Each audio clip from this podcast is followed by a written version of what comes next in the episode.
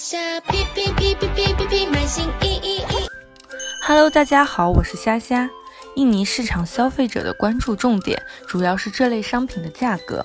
手机壳的价格区间建议选在两万三至四万印尼盾，数据线则为一千七至三千二印尼盾。手机壳有可爱风、简洁风，都能在印尼站点找到。目前站点火爆的手机壳是带有镜面的，方便出门在外的消费者随时补妆。手机膜关注点则比较简单，多要求实用、优惠。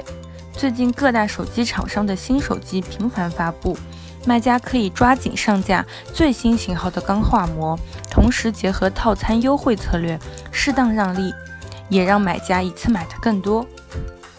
手机数据线是手机配件中需求量最高的商品之一。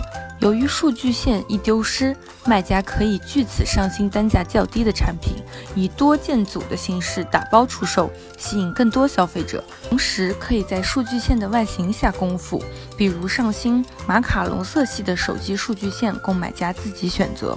由于现在消费者更换手机的频率加快，拥有不同类型的接口的手机数据线、手机接口转换器需求增长。